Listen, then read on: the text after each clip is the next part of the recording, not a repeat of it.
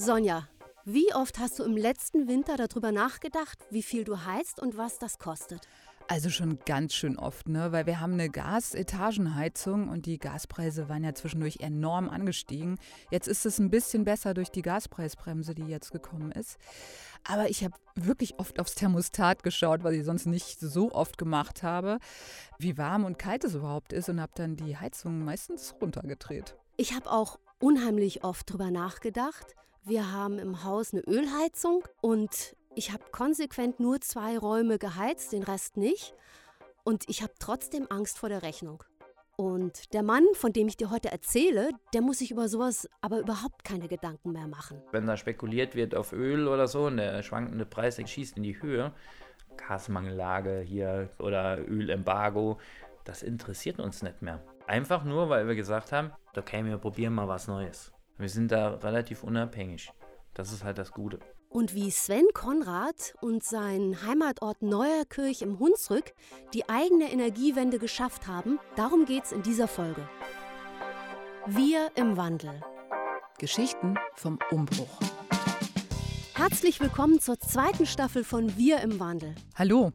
Auch die produzieren wir wieder im Auftrag der Bundeszentrale für politische Bildung, ich bin Monika Ahrens. Und ich bin Sonja Ernst. Und wir beide sind Journalistinnen aus Köln und erzählen auch in dieser zweiten Staffel wieder von Menschen, die was bewegen. Was neu ist? Es gibt diesmal einen Fokus, ein Oberthema, was uns alle gerade sehr beschäftigt. Energie, genauer gesagt die Energiewende. Und in der stecken ja verdammt viele Fragen drin, nämlich woher bekommen wir eigentlich unsere Energie? Wie viel darf die kosten? Wie klimaschonend muss die sein? Und die große Frage, wie können wir Energie auch sparen? Genau. Wie müssen wir eigentlich leben? Wie müssen wir heizen, bauen, reisen, damit die Energiewende klappt? Und davon erzählen wir euch hier bei Wir im Wandel. Und zwar in persönlichen, inspirierenden und auch positiven Geschichten. Ja, es geht um Menschen, die im Alltag ein Problem wahrnehmen, die dann loslegen, nicht aufgeben und am Ende ja auch meist eine Lösung finden. Ganz oft jedenfalls. Und vielleicht sagt ihr am Ende ja, das ist toll, das kann ich auch, das kann ich besser. Die Messlatte liegt heute allerdings ziemlich hoch. Der Mann, von dem ich dir erzähle, Sonja, der hat zusammen mit anderen dafür gesorgt, dass sich sein Heimatort keine Sorgen mehr machen muss, mit was geheizt wird, wie gut das fürs Klima ist und wie viel das kostet. Mein Name ist Sven Konrad, ich bin 35 Jahre alt, bin verheiratet und habe zwei Kinder und ähm, bin beruflich Montageleiter bei einer Baumaschinenfirma. Und der Sven Konrad wohnt in Neuerkirch im Hunsrück, im Mittelgebirge also, im Südwesten Deutschlands. Und der Ort hat seit 2016 ein eigenes Nahwärmenetz, also ein Netz aus Leitungen zu den Wohnhäusern, für das ein Holzhackschnitzelheizwerk und eine Solarthermieanlage die Energie liefern. Also hier in Neuerkirch wohnen ca. 300 Einwohner und im Nachbarort mit dem wir zusammen dieses Nahwärmenetz betreiben, wohnen ca. 480 Einwohner. Also zusammen so 780, 800 Leute. Und all diese Leute, die werden darüber versorgt. Das Kraftwerk, das liegt genau zwischen beiden Ortschaften. Das ist eigentlich ein sehr guter zentraler Punkt für dann eigentlich das ganze Netz. Okay, klingt jetzt noch ein bisschen kompliziert alles, aber das erklärst du mir bestimmt gleich noch. Erstmal schön für Neuerkirch, dass die keine Energiesorgen mehr haben. Aber ehrlich gesagt, was ich jetzt oft höre und lese, da geht es um Ortschaften, die Anlagen für erneuerbare Energien ablehnen. Ja? Ist es generell eher so? Also eigentlich gibt es in der Bevölkerung eine große Akzeptanz für erneuerbare Energien. Darüber habe ich mich auch mit der Sozialpsychologin Gundula Hübner unterhalten. Die forscht dazu an der Medical School Hamburg und an der Uni Halle-Wittenberg. Ganz allgemein sehen wir immer wieder auch durch repräsentative Studien, dass die Zustimmung zur Energiewende sehr hoch ist, auch die Zustimmung zu erneuerbaren Energien. Bei der Energiewende ist es aber etwas unterschiedlich in der Beurteilung. Das heißt, sie ist gewollt, wird für sinnvoll erachtet, aber die Umsetzung wird kritischer beurteilt. Okay, das heißt, die Energiewende finden erstmal viele toll, aber wenn es dann konkret wird, ja, also wenn im eigenen Ort ein Windkraftrad geplant ist oder eine Solar- oder eine Biomasseanlage, dann gibt es Widerstand. Wie haben das denn die Leute in Neuerkirch geschafft? Mit ganz viel Einsatz und auch mit der richtigen Gruppendynamik. Der Sven Konrad, der hat mir diesen tollen Ort auch mal gezeigt. Der hat das ja mit angestoßen. Und der hat in Neuerkirch bis auf ein paar Jahre auch immer gewohnt. Jetzt in einem schönen 115 Jahre alten Haus seiner Großeltern im Ortskern, das er selbst saniert hat. Gerade befinden wir uns im Ortskern in der Nähe vom Museum in Neuerkirch und äh, an der Kirche und an der alten Schule vorbei. Und ja, jetzt gehen wir so Richtung Nahwärmekraftwerk. Und Neuerkirch ist halt echt ein ganz hübsches Dorf, wo du ein paar Fachwerkhäuser hast und auch ein paar mit Schieferverkleidung, aber auch auffällig oft auf den Dächern Photovoltaikanlagen. Und im Hintergrund sieht man so ein paar Windräder. Also wir haben hier einen Biolandwirt, der auch einen Hofladen hat. Da kann man dann äh, sich mit Gemüse, Biokäse, Eier und auch Wein, Biowein eindecken. Dann haben wir noch ein Modegeschäft hier und ein Bekleidungsgeschäft für Arbeitskleidung, einen Bäcker, wir haben Schreiner und noch einen Zimmermann und Kranunternehmen. Also es ist ein bisschen was ist äh, an Infrastruktur hier gegeben. Das klingt nach einem intakten Dorfleben. Ja, finde ich auch.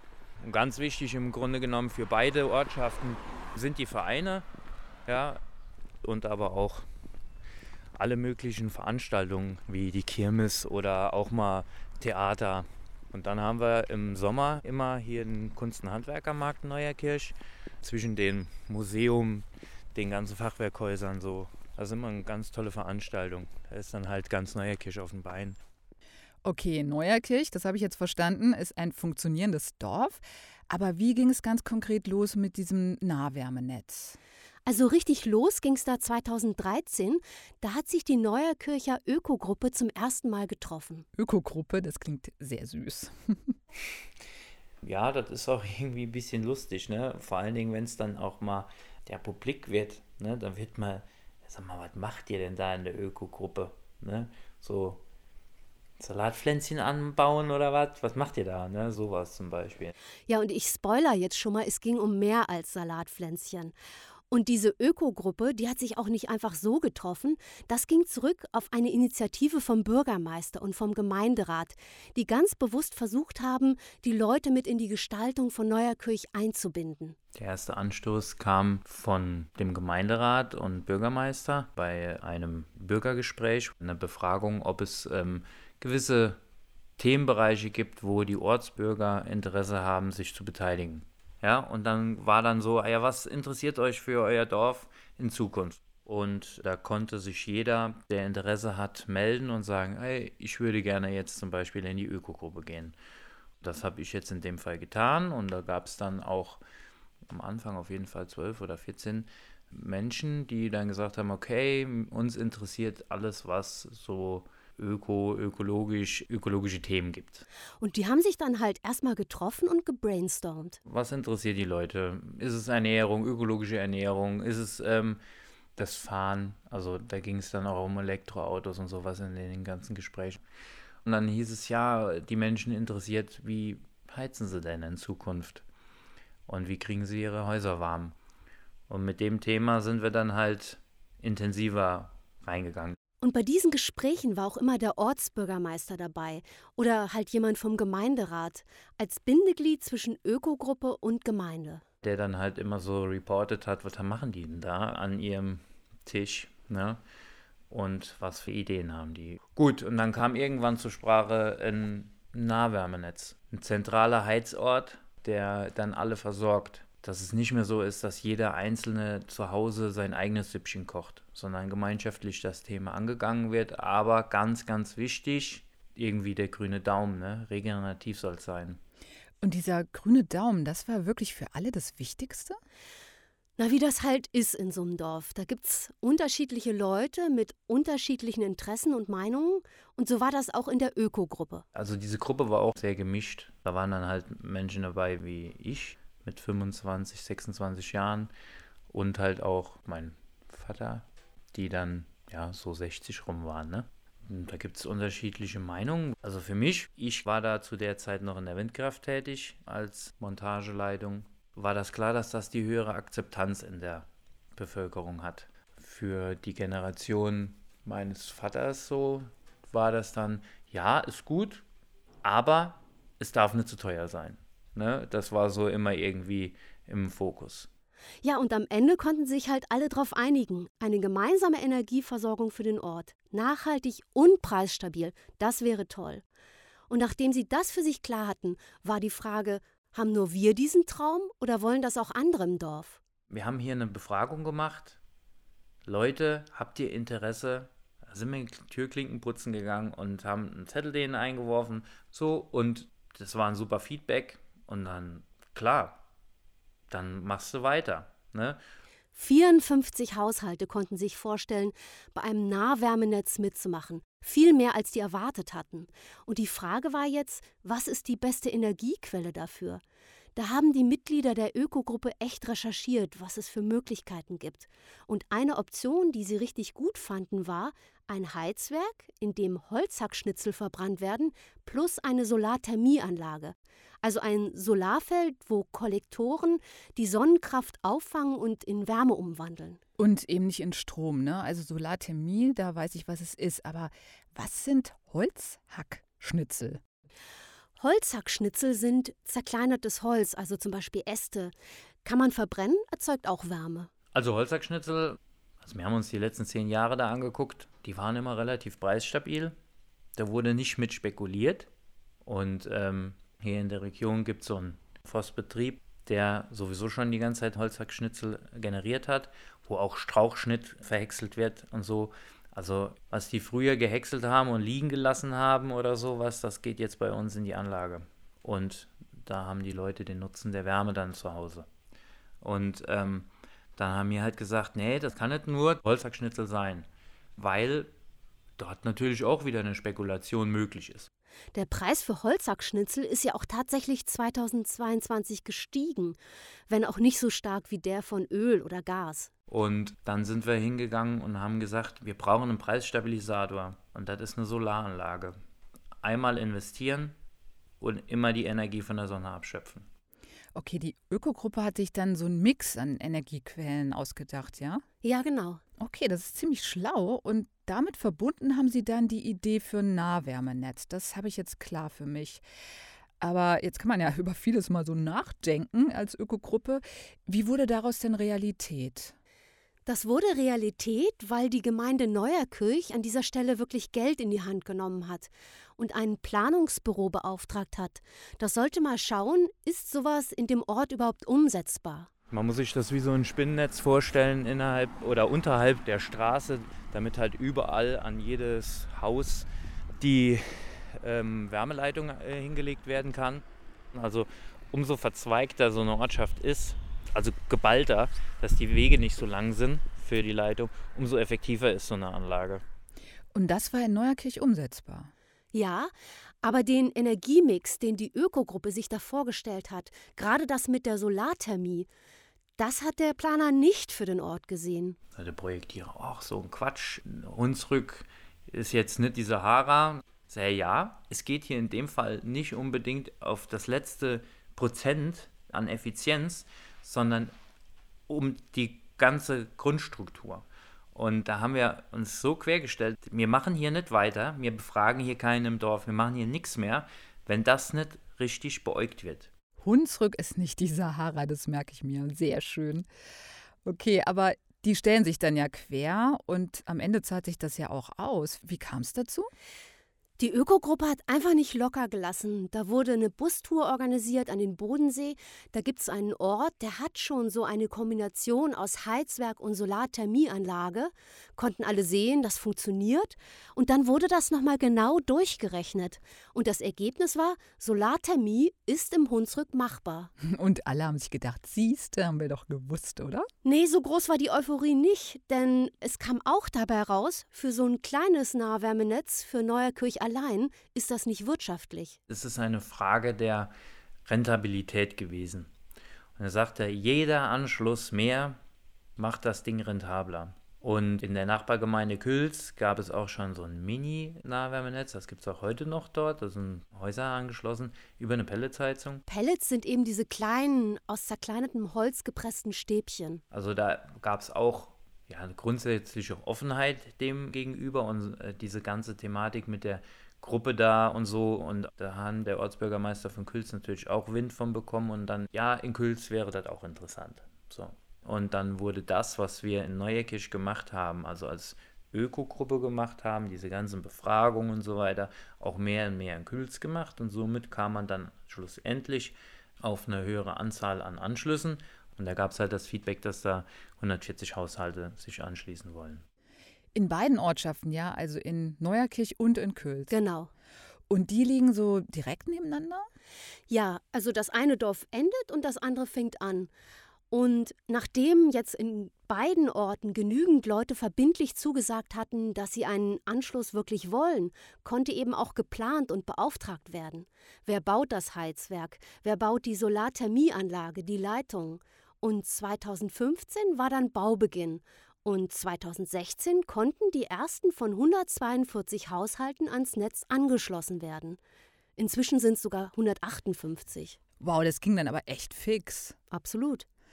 Okay, Neuerkirch und Külz könnten ja auch so ja, Vorbilder sein für andere Ortschaften. Ne? Wenn wir jetzt auf ganz Deutschland blicken, und ich nehme an, du hast dich vorbereitet, du hast vielleicht auch ein paar Zahlen für mich. Wo stehen wir in Sachen Energiewende zurzeit?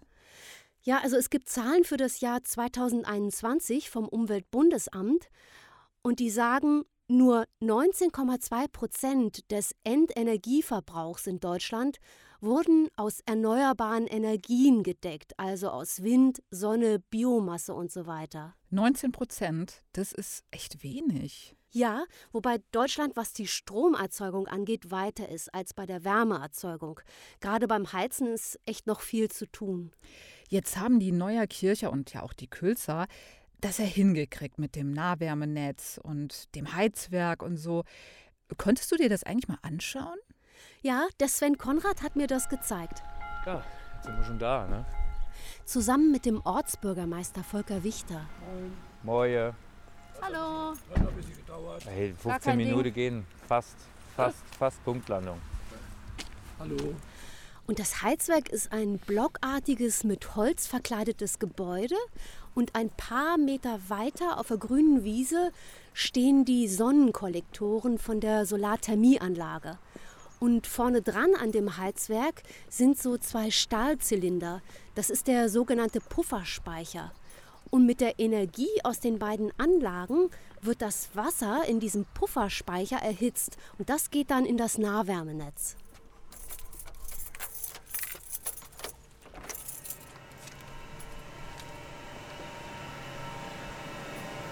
Drinnen in dem Heizwerk stehen zwei orangefarbene Metallkästen, zwei Kessel, in denen die Holzhackschnitzel verbrannt werden. Da haben wir einmal den kleineren Brenner und einmal den größeren. Und ähm, das kommt halt immer auf die jeweiligen Heizperioden an, welche denn jetzt da im Betrieb sind. Also im Winter, wo mehr geheizt wird, ist das anders als im Sommer? Genau. Also wenn es jetzt halt wirklich richtig kalt ist, dann äh, würden beide Brenner plus Solaranlage laufen. Und im Sommer haben wir mehrere Monate, wo nur die Solaranlage läuft, wo kein Feuer mehr hier in den Brennräumen brennt. Da können Sie mal reingucken, hat über 1000 Grad. Ja, habe ich reingeguckt. War eindrucksvoll. Das glaube ich dir sofort. 1000 Grad ist eine Menge. Es brennt ordentlich. Aber jetzt sag mal, wir reden über die Energiewende und die soll ja auch klimaschonend sein, am besten klimaneutral. Und jetzt, ich meine, Holz zu verbrennen, ist jetzt nicht klimaneutral. Nee, das stimmt. Wenn man Holz verbrennt, wird CO2 frei. Sogar mehr als beim Verbrennen von Kohle, Öl oder Gas.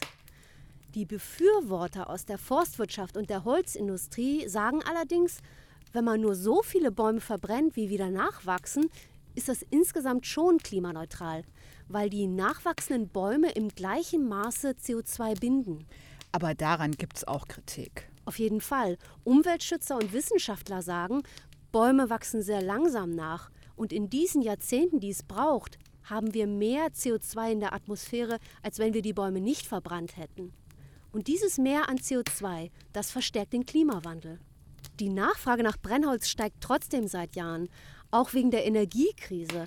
Und es gibt in Deutschland nachhaltig produzierte Hackschnitzel und zertifizierte Pellets aus Waldabfällen und Holzabfällen zu kaufen. Aber oft ist auch unklar, woher das Holz kommt und ob nicht zum Beispiel in Osteuropa ein ganzer Wald dafür gefällt wurde. Was dann ja überhaupt nicht mehr klimaneutral wäre. Nein, null. Und Holzheizungen werden seit dem Sommer 2022 von der Bundesregierung auch nicht mehr in dem Maße finanziell gefördert wie vorher. Man sieht sie aber nach wie vor als eine Möglichkeit, um von fossilen Energieträgern wegzukommen. Und wenn sie mit Solarthermie kombiniert werden, wie in Neuerkirch, ist das tatsächlich CO2-sparender als eine Öl- oder Gasheizung? Das sind 1200 Tonnen im Jahr CO2, die im Jahr hier gespart werden gegenüber einer Ölheizung oder einer Gasheizung oder das, was die Leute halt sonst in jedem einzelnen Heizkeller hatten. Okay, das ist jetzt, was die an CO2 eingespart haben, aber es geht ja auch ums Geld, ne? Wie ist das, was kostet das jetzt, wenn man vorher beispielsweise eine Ölheizung hatte? Der Sven Konrad hat mir das mal vorgerechnet. Wenn ich 10.000 Kilowattstunden brauche zum Heizen hier in dem Haus, das wären 1000 Liter Öl. 1000 Liter Öl, wenn die in Euro kosten, sind es 1000 Euro. Ich bezahle einen Abschlag von 115 Euro im Monat. Dann bin ich jetzt natürlich ein wenig dann drüber mit 12 Monaten 115 Euro. Aber ich habe ja auch nichts für die Anlage bezahlt. Ich habe keine Heizung gekauft, ich brauche keinen Tank zu reinigen, ich brauche nichts zu machen. Und ich meine, ein Liter Heizöl hat zuletzt ja deutlich mehr als einen Euro gekostet. Genau. Der Durchschnittspreis für einen Liter Heizöl lag 2022 laut Statistischem Bundesamt bei 1,32 Euro pro Liter. Jetzt, Sven Konrad sagt, er müsste nichts für seine Heizung zahlen, aber für die beiden Orte insgesamt gilt es ja nicht. Ne? Also dieses Heizwerk, die Solarthermieanlage, das Nahwärmenetz, das musste geplant werden, gebaut werden. Das hat ja wahrscheinlich echt viel Geld gekostet. Ja, fast 5 Millionen. Wow. Woher hatten die beiden Ortschaften so viel Geld?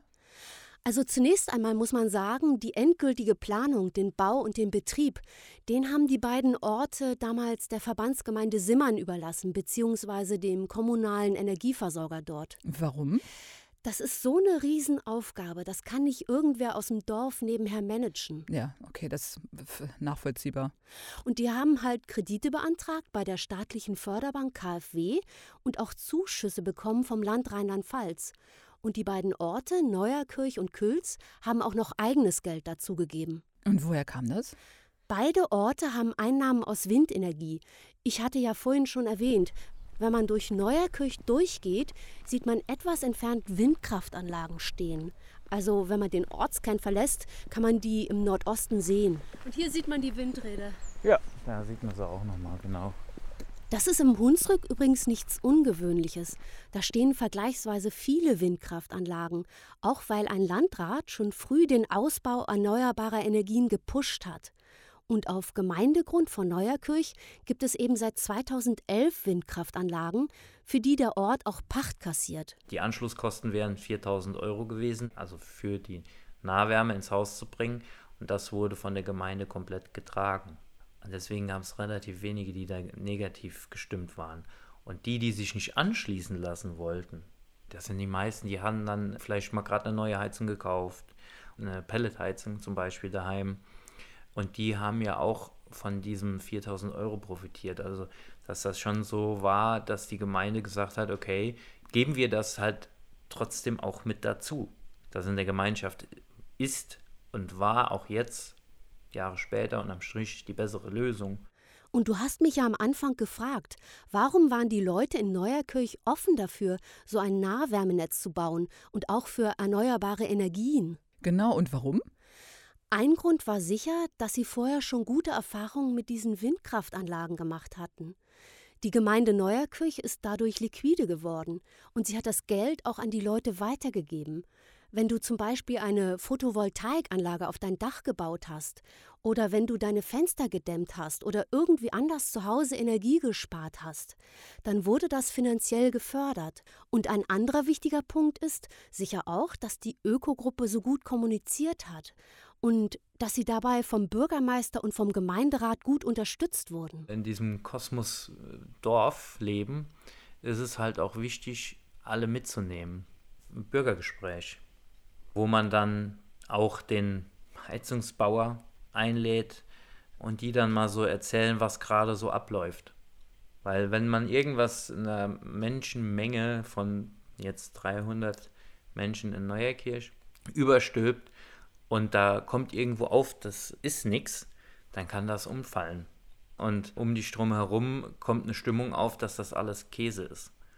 Und das ist ganz, ganz, ganz wichtig, weil viele Ortschaften scheitern genau deshalb.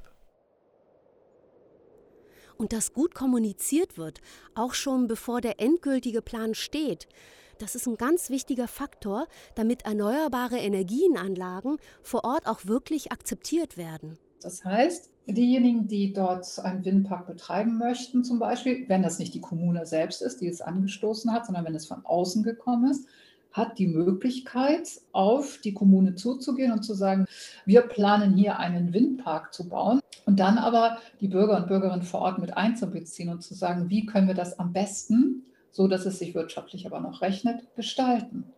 Und dann kann man da ganz andere Wege gehen, als wenn man dann den Plan vorgibt und die Bürger und Bürgerinnen, wie gesagt, nur noch negativ abwehren können, statt positiv zu gestalten.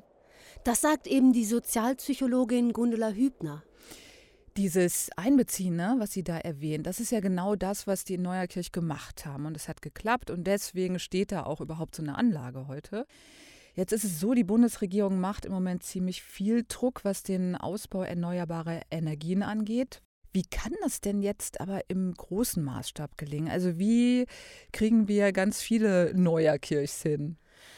Ich denke, indem man, auch wenn der Druck da ist, trotzdem auf die Leute vor Ort eingeht und ihre Ideen, Bedürfnisse und auch Sorgen ernst nimmt.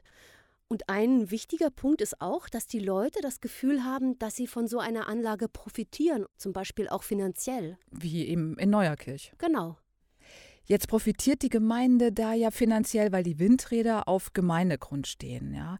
Aber ziemlich oft stehen die ja diese Anlagen auf privaten Flächen und da profitieren ausschließlich die Eigentümer. Gibt es denn irgendwelche Initiativen oder Ideen, um das zu ändern? Ja, es gibt zum Beispiel seit 2016 eine Regelung in Mecklenburg-Vorpommern. Da sind Betreiber verpflichtet, beim Bauen eines neuen Windparks an Land eine Projektgesellschaft zu gründen.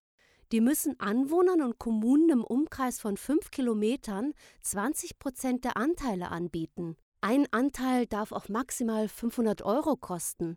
Als Alternative können die Betreiber einen jährlichen finanziellen Ausgleich anbieten. Und das Bundesverfassungsgericht hat 2022 entschieden, dass das auch rechtens ist. Und wenn das jetzt rechtens ist, ja, dann wäre das ja ein Ansatz. Auf jeden Fall. Und am besten ist es aber natürlich immer, wenn es eine Ökogruppe gibt, wenn Leute im Ort die Initiative ergreifen und das Ding wuppen. Also, dass das regenerativ ist, ist natürlich sehr gut. Aber was ja auch gut ist, ist, dass man mit einer Gemeinde, mit einer Gruppe von Leuten sowas Tolles schaffen kann. Oder den Anstoß dazu gibt, sowas Tolles zu schaffen. Dass das alles gemeinschaftlich weitergeht. Das ist eigentlich das Wichtige, das ist gerade heute in der Zeit wichtig, dass man als Team irgendwas generiert, anstatt jeder so sein eigenes Süppchen kocht. Und das war die erste Folge der zweiten Staffel von unserem Podcast Wir im Wandel. Was ich mitnehme ist, der Hunsrück ist nicht die Sahara, aber ich nehme noch ganz viele andere Dinge mit, die ich gelernt habe für mich. Und wenn es euch gefallen hat, dann abonniert unseren Podcast und empfehlt uns weiter. Und wenn ihr Feedback habt, schreibt uns gerne eine Mail an wirimwandel.bpb.de. Und in der nächsten Folge erzähle ich von einem Mann, der lebt in einem kleinen Ort. Da liegen noch Gleise, aber es fährt kein Zug und es nervt ihn. Und er mit anderen zusammen, die wollen diese Bahnstrecke reaktivieren. Und das passt super zur Energiewende, weil die Bahn im Vergleich zum Beispiel zum Auto Energie einspart. Das klingt super spannend. Ich freue mich drauf. Was noch wichtig zu wissen ist über diese Folge, die ihr gerade gehört habt, die steht unter der Creative Commons Lizenz. Das heißt, ihr dürft den Podcast ohne Bearbeitung und unter Nennung der Urheberin Monika Ahrens für bpb.de für nicht kommerzielle Zwecke nutzen und auch teilen. Und mehr zu dieser Folge findet ihr auch auf der Webseite der Bundeszentrale für politische Bildung unter bpb.de/slash wir im Wandel. Dort könnt ihr auch alle anderen Episoden unseres Podcasts hören hören, ebenso auf YouTube und auf allen bekannten Podcast-Plattformen. Und bei unserem Podcast sind wir, also ich, Monika Ahrens und ich, Sonja Ernst, verantwortlich für Konzept, Recherche, Umsetzung und auch für die Produktion. Jenny Gärtner unterstützt uns als Regie und bei der Bundeszentrale für politische Bildung hat Tim Schmalfeld die Redaktion. Musik Intro und Outro kommen von Alex Stojanov. Ihr hört uns wieder in genau vier Wochen am 4. April. Bis dann. Tschüss. Wir im Wandel. Geschichten vom Umbruch. Ein Podcast der Bundeszentrale für politische Bildung.